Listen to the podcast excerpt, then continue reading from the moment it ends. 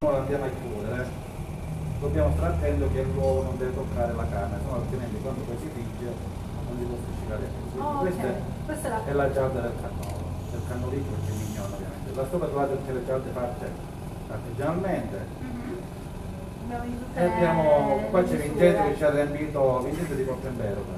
Quindi Vincenzo me lo, porto, me lo porto spesso in tutte le mie iniziative, anche perché per me è anche un specialmente per le megatorse di San Calogero, che sono l'ideatore e il coordinatore, e quindi c'è un'equipe diciamo, di eccellenza che